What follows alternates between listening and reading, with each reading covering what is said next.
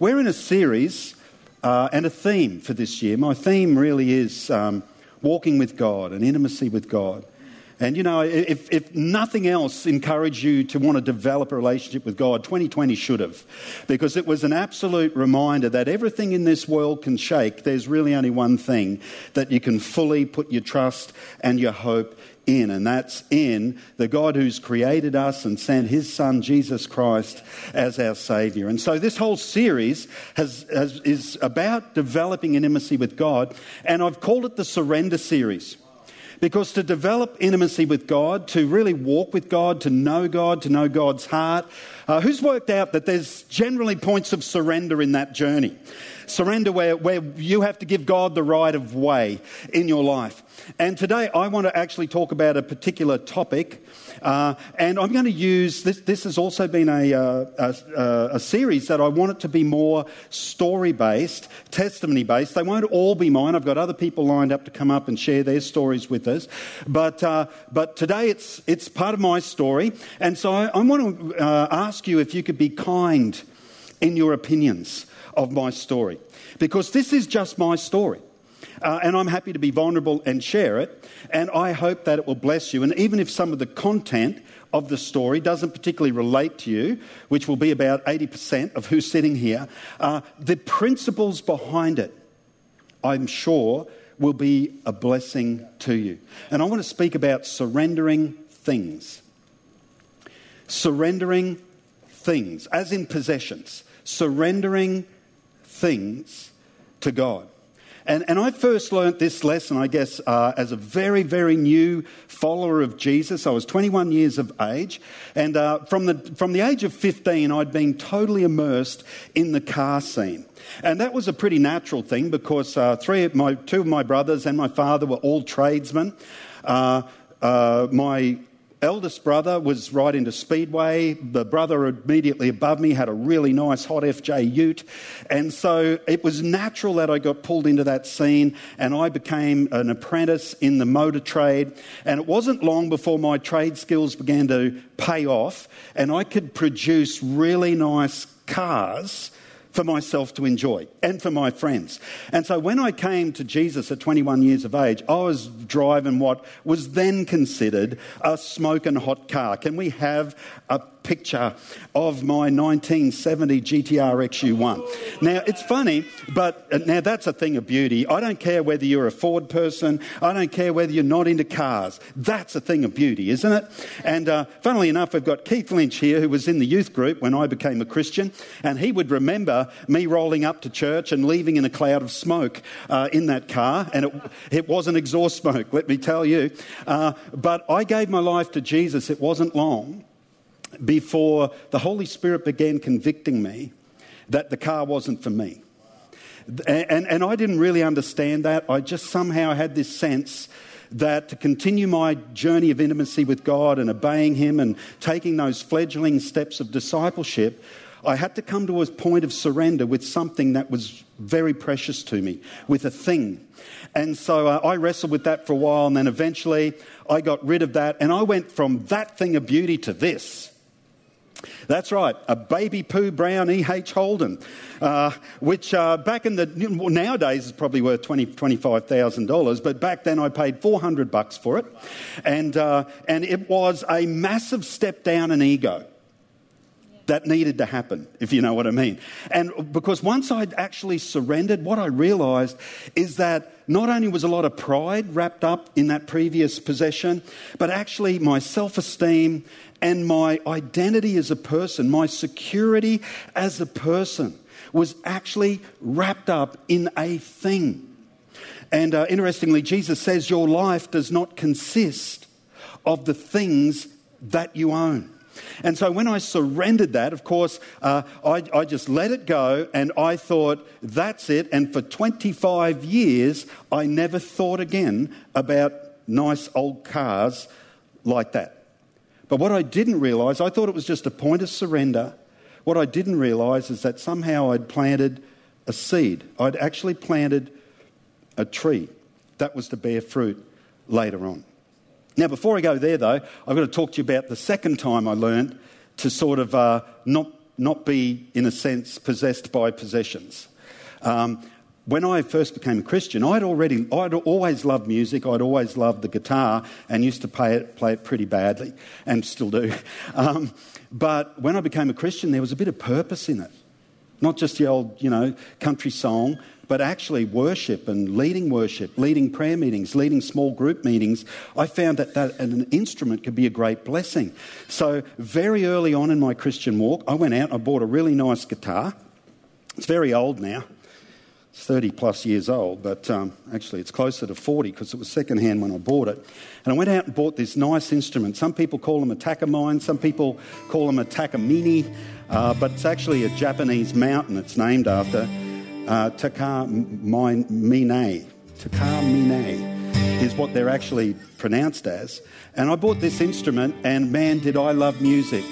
And I got right into music and developing a musical gift. And it wasn't long before my quiet times turned to jam sessions, if you know what I mean.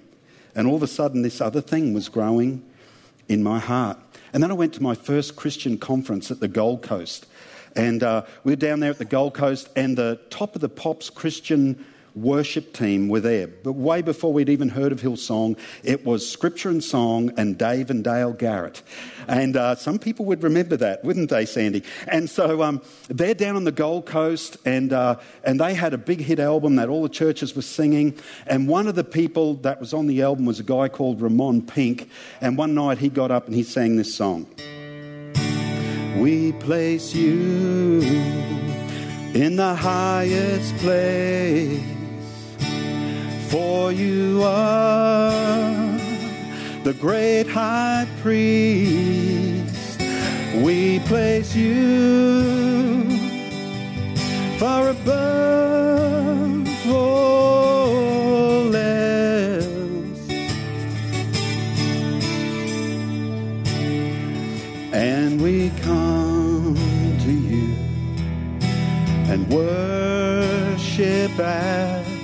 your feet.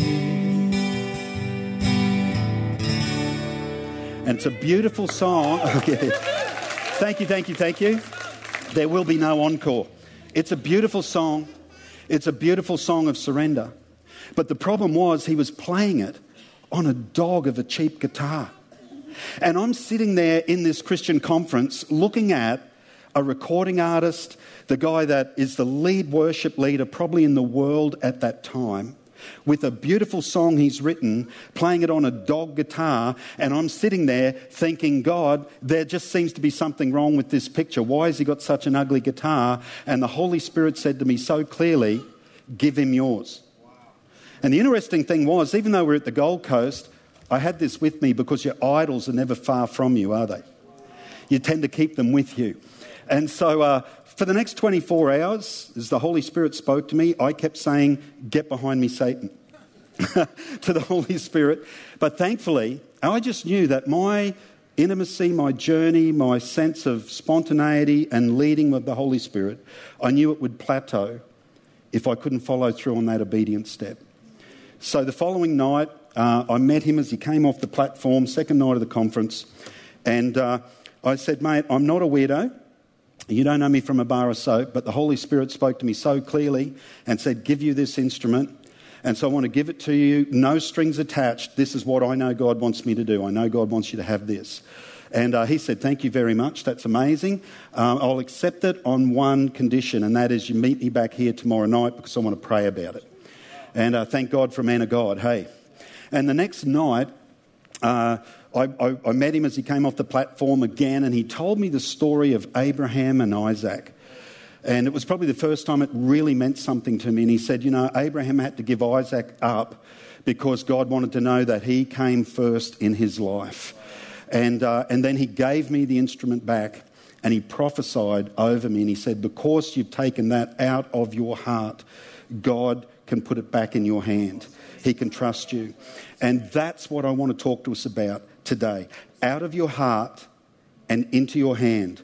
What we do with possessions. Out of your heart and into your hand. And in Matthew chapter 6, Jesus addresses this whole scenario, this principle, so brilliantly. He says this, and we'll be familiar with his words, and that is So do not worry, saying, What shall we eat, or what shall we drink, or what shall we wear? For the pagans, and I'll address that term a little bit later, the pagans run after all these things, and your heavenly Father knows that you need them. But seek first his kingdom and his righteousness, and all these things will be added to you or given to you as well. All these things, what are those things? Things pagans desire to run after. And, and I think we do need to address that term because it's got a certain stigma now. It seems to have been used as a label. All scripture, all this meant in Bible days was someone who did not have faith in God, the Creator, the one true and living God. That's all it meant. There was no stigma attached, it was a statement of fact. And so here's some of the things that Jesus is actually saying. Number one, if you run after things, in other words, if material possessions are your focus, then you're acting, you're not acting like a believer. You're acting like an unbeliever when your security is attached, where your identity is attached. This is a very pertinent message for us today. Where your identity is attached to things, you're not actually acting like a believer, you're acting like an unbeliever. The second thing I see in this verse is it's okay to possess things, but it's not for things to possess you.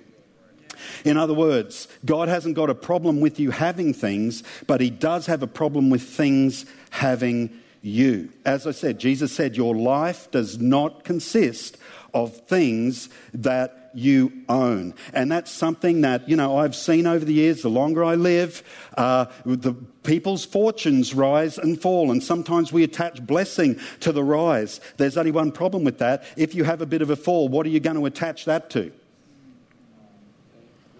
And Jesus said, I'm sure God wants us to have things and to use things, but He doesn't want things to use us. And it's all about where your trust is and what comes first. Jesus said, Seek first, and these things will be added to you. Now, that is totally contrary to a society that has, for example, an advertising um, industry that is worth $1.2 trillion. Last year, they had a bad year because people only spent $517 billion on advertising. And our world tells us the exact opposite. It tries to tell us your life does indeed consist of what you own. And yet Jesus says, no, it doesn't. And rather than going out to grab a bargain, the believer lives in a realm where God can add, where things can be given rather than needing to take or to grab. Isn't that funny? That's a catch cry in our society. Grab a bargain. And yet it's so contrary on a, on a very elemental level. And the third thing that I see in this scripture is you don't really own anything as a Christian, but you do get to steward everything if you're obedient. You don't own anything. See, it's funny because people bucket the tithing message uh, people, a lot of people can't handle the stewardship message. Tithing says give God 10%. The stewardship message says pray about what you keep, which is more in line with Jesus as far as I can see. And so, if you have a heart that's open towards God, seeking first the kingdom, God can bring anything you need for you to steward. Just hold it loosely. You can even love it, but hold it loosely. Hold it loosely. Um, so, you know, back to my car story. 25 years later. Are you okay? Yeah, that's good. 25 years later, I'm sitting down with a mentor in ministry and I'm sort of like really questioning the value of continuing. I'm sort of burnt out, I'm struggling, I'm overstressed, and I say to this guy who's just got so many more runs on the board and seen so much more than me, I was telling him my, some of my woes, and he said, uh, What do you do to relax and de stress? I said, I play golf. Now, he's an excellent golfer. I knew he'd like the answer. But he said, Would you get up at four o'clock in the morning and play golf with me? I said, No way in the world. Like, I'd say, Get behind me, Satan, once again. And, uh, and he said, Then what flicks your switch? And I'm like, What do you mean? He said, What would get you out of bed at 4 a.m. in the morning? That was easy for me. I didn't really need to think about it, even though I hadn't really thought about it for many years. What would get me out of 4 a.m., uh, bed at 4 a.m. in the morning was either a mob of wild pigs or an old car sitting in a shed. Sorry about the pigs analogy, it's just the truth, okay? And so that's what I said, and he said, You need to do that. Forget everything else. Do what flicks your switch. That's how you need to recharge and re energize. So I told Sue that. And a couple of weeks after I said to Sue, you know what? If, um, if I see another old car like what I used to have, I, am going to I'm gonna, I'm gonna get it. I'm just going to get it. And a couple of weeks later, we are having breakfast, without a word of a lie, we're having breakfast at the coffee club in uh, Victoria Street. And this little car pulls up outside. Can we have a look at the, uh, the white one?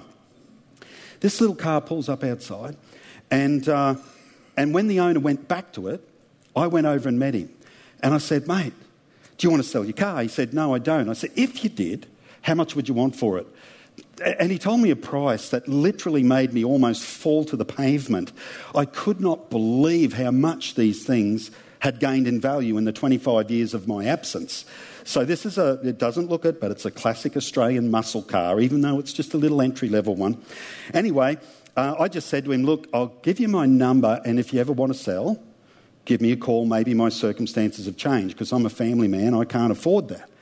Anyway, uh, maybe, I don't know, a year or two later, the church gets a phone call. My PA at the time is like, there's someone on the phone that wants to talk to you about a Torana. And I'm like, give me the phone. I go in, he's ready to sell.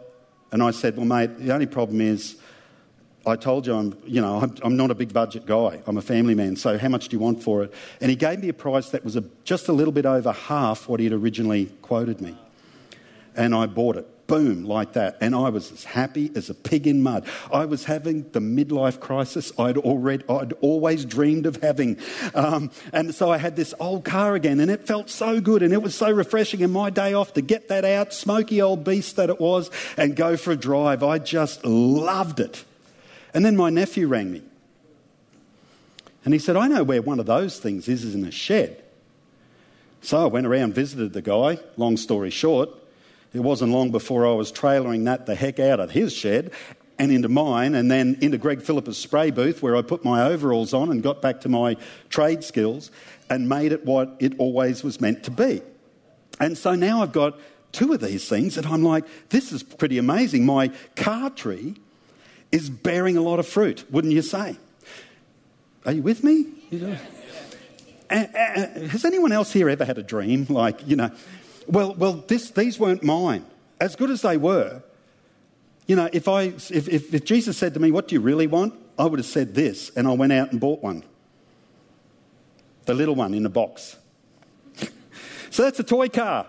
But that's a 1970 LC GTR XU1 in plumdinger purple. And that was my heart's desire. So I bought that model as a visioning exercise, sat it on my kitchen bench, and for years, anyone who was on the team in the, in the Audis here would remember this car sitting in my bench because people would often say, What are you doing with that little car, Pastor Chris? And I'd say, I'm believing God's going to bring this into my world at some point. I'm not going out chasing it. I believe it's going to come to me. And people would have a little bit of a laugh at my expense. And then I'd remind them that I've got two downstairs in a market where you can't get these things. They're, they're not on car sales anymore, they're in auction houses. Anyhow, um, blow me down. I'm at work one day and uh, have a headache. It was I still remember it was a staff meeting. Had a headache. I had to go home. I just had a bell ringer. And I went home and I lost the headache. And when I lost the headache, I, uh, I got on the internet and I went on carsales.com and just for a look. And there was an LC GTR XU1 in Plumdinger had been listed two hours previously. I rang that guy, long story short, went to Brisbane straight away and purchased that car for $15,000 less than what it was listed, which was about a, well, actually more than a third of what it was listed for, and, uh, and drove it home from Brisbane that afternoon. And I had my plumdinger XU1 that seemed to have come and found me by all intents and purposes. And now I've got three of these, and I can't believe what I've got sitting under my house. And people who knew me and people who especially knew the car scene could not believe. And when people would ask me, How did you, how did you get that? I'd just say, God brought it to me because years ago I got cars out of my heart, and now God can put them in my hand. Then, guess what exciting thing happened next? Can we have a look at the next one? That's the preliminary sketch of this building. And, uh, and of course, we began raising funds towards that for a number of years. We were having Heart for the House offerings. And soon I'd given and given, and then got to a point where, you know, the next one come round, we didn't have anything else to sell. Except, and the Lord spoke to me out of Luke 19, where Jesus is coming into Jerusalem for the final time, and he sends his disciples to get a, a donkey for him. And, um, and he basically says to them if, if, if, anyone asks you why you're untying the donkey and bringing him back here, you just say the Lord has need of him. And God spoke to me so clearly. So for the next couple of years, year by year, a car was liquidated. And, and, and I don't know, you could be sitting on a plumdinger purple seat right now because it, you know, the, the actual investment funds from those went into this building. And you know what? Can I just say? I have never resented God for it. I've never held that thing in my heart. I got to the end of that season in my life, thought it was all over, and all I could think of was, wow, I got to experience something that I never thought I would ever experience. I had this foray into the car scene, and that purple car went about six years ago, so they're all gone by then. I had a foray. It was exactly what I needed for my midlife crisis. It was exactly what I needed for my stress levels. God, you are so good, and I had a lot of fun doing it. And, uh, and the kingdom was advanced out of your heart and into your hand. And as I said, I never thought it'd be back there. And this is another testimony. Like, I've got a guitar tree as well that I could speak all day about, but I won't. This is another testimony that here I find myself six years later with, again, a stable full of these cars. One of the most expensive on them was gifted to me. Out of your heart, into your hand. Seek first and things that pagans run after. Uh, someone come up to me after the first service and I thought it was brilliant. He said, You know, when you're talking about old Toranas and stuff like that, you could make that translation bogans. things that bogans desire to run after will be added to you. and, uh, you know, the important thing is this I'm just talking about things. And things aren't important. Whether it's cars, guitars, or anything else, that's not the important thing. What God's actually interested in is in our heart. And what I have to say to us is I'm not saying, you know, give stuff away, give things away, and God will add those things back to you and even more. Because God's not a get rich quick scheme, He's not a heavenly poker machine, or you're not playing the odds, or you're not. It's not a formula, it's a relationship. Where if we, I am convinced, what I am saying is if we can keep our hearts free of things, God is able to bless us in amazing ways beyond what I ever thought would be possible. And this is just my story. Most of you are sitting there going, I couldn't give a rip about those things. Oh, if you knew how much they were worth, you might give more of a rip. But, you can, I, I, that, but that's not what I'm talking about. The thing I'm talking about is our heart. Where are our hearts at when it comes to things? Because if we want to walk with God with intimacy, if we really want to know Him, then it requires a sensitivity. And if you build a sensitivity in your life, I'm telling you right now, surrender isn't far behind that. Where you'll find yourself in situations. And the funny thing is, often it's said, you know, I did the right thing and it felt so good. It didn't feel so good giving that guitar away. It didn't feel so good selling those cars again. I, was, I thought I would never see another one. But the tree continues to bear fruit. And if it stops bearing fruit, I'll just be happy I had a tree. Not resentful yeah. that it stopped. Because again, it's all about the heart. Can I ask us just a couple of questions then concerning things for us? So, first one is what is your relationship with things? The things you have in your life. What's your relationship to them? Would you say you hold them or that they hold you? You hold them or that they hold you. where, where is your security? Security in God and seeking His kingdom, believing that you will always have whatever you need for whatever season you find yourself in. Second question is Is there a no go area in your heart for God? Is there a no go area? And look, honestly, I want to really make this point very clearly at the, the end of this message. I'm not saying I've always got it right. I'm just sharing a couple of testimonies from my journey. I, I, I, full well know what I'm asking when I've asked this because I know the amount of times that the Holy Spirit has convicted me and I'm tempted to say, don't go there. Lord, you can have everything except that. Lord, I give you everything except that. So, is there a no go area? But what I, what I found is overwhelmingly, when I've had the grace to obey, it's always borne fruit. It's always, even when I've let go of things, it's brought more security into my life than what I ever had because my trust is in Him. There's a transfer of security from things that rust and burn and get stolen regularly, those things, to something that's eternal, that stretches beyond the shaking of current circumstances, stretches beyond the current financial market, stretches beyond even relationships that you might be so invested in that you think you could never live without them. Is your life a river where resource flows or a dam where resource accumulates? Is your life a river where resource flows or is it a dam where it accumulates? And lastly, what seeds are you sowing now that will bear fruit in the future? I, I never, when I got surrendered that first car, and that first guitar, as I said, I've got a guitar tree too, got a house tree, got a few trees going. But when I got to that point of surrender, I did not think I was sowing a seed. I thought I was just waving something goodbye. You know what I mean? I just, because there was no strings attached. It was okay, God, it's gone, it's done. But I think because there was a genuine surrender there, it actually tripped something else, a kingdom principle and instead of me chasing things, it's how it should be. Things chase me.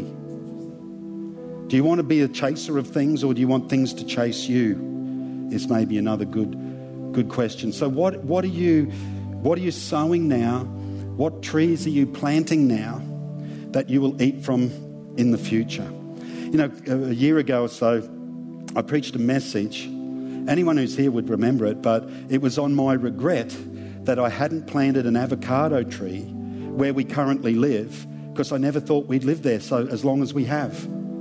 We were just, you know, moving from house to house and trying to pick up a bit of money as we went. And then we just lobbed into this place. And I thought, as much as I love avocados and as expensive as they are, I'm not going to bother planting a tree because it takes a couple of years for them to bear fruit. And I wish I'd planted a tree because we've been there 18 or 19 years now. Two people bought me avocado trees out of that and said, You should plant one, Pastor Chris. So I did. I've got two avocado trees in my backyard. One of them is currently like this tall. The other one is only this tall and it bore fruit. I had to actually cut, trim the fruit so it'd keep growing. But it's like next year and the year after, they're looking like I'm never going to have to buy an avocado again. I'm eating from a tree that I planted four years ago, and my only regret is I didn't plant it a lot sooner. What are you planting today? What are you sowing today? What are you surrendering today? Is it a relationship that needs to be surrendered so that you reap what God's really got for you? I'm not talking to married people there. Okay. But you know what I mean? You understand what I mean? Sometimes we just grab a bargain and we miss what God actually has for us. Can I, could I pray for us today? Why don't we all stand? Are you okay? Oh, I know that was a lot of stories, but It was really only one thing, wasn't it? If you keep your heart free, God is well able to provide for you. Father, I thank you for every heart, every life in this place, and we commit ourselves to you. And, and I just ask for the grace in this season where we're focused on surrender. Father, give us the grace by your Spirit to surrender, to recognize the moments, to recognize when you're speaking to us very clearly, and, and to go with it, to have the faith to move with it into a point of surrender that unwittingly sets our future up. And I pray for that for each and every one of us, Father. Help us to, to step forward boldly with faith and courage and surrender what needs to be surrendered so that our identity and our security is just totally in you. In Jesus' name, amen. If you're here today and, and you know, maybe today's been a bit fresh, a bit new, the relationship with God, walking with God thing, the whole, you know, Jesus can provide thing. It's not new to me because I've walked it for 35 years, but it might be new for you. And, and just right now, if you just have a sense in your heart, man, I want to join my life to God's life. I, I want to follow Jesus the way that you're talking about following Jesus. Then you can just make that decision right where you stand. Just right now, just open your heart and in your own words, just say, Jesus, come into my life. Help me to follow you. Help me to know what that means to know you and to follow you. And if you just do that authentically, friend, that's, that's what becoming a Christian is. It's that simple.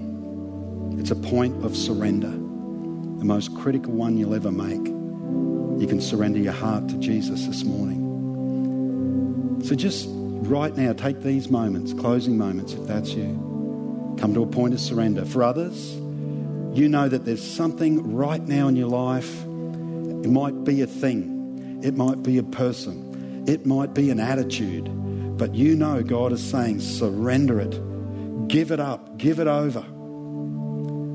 I just encourage you, take that step of faith. You'll never regret it. Thanks, Pastor Sue.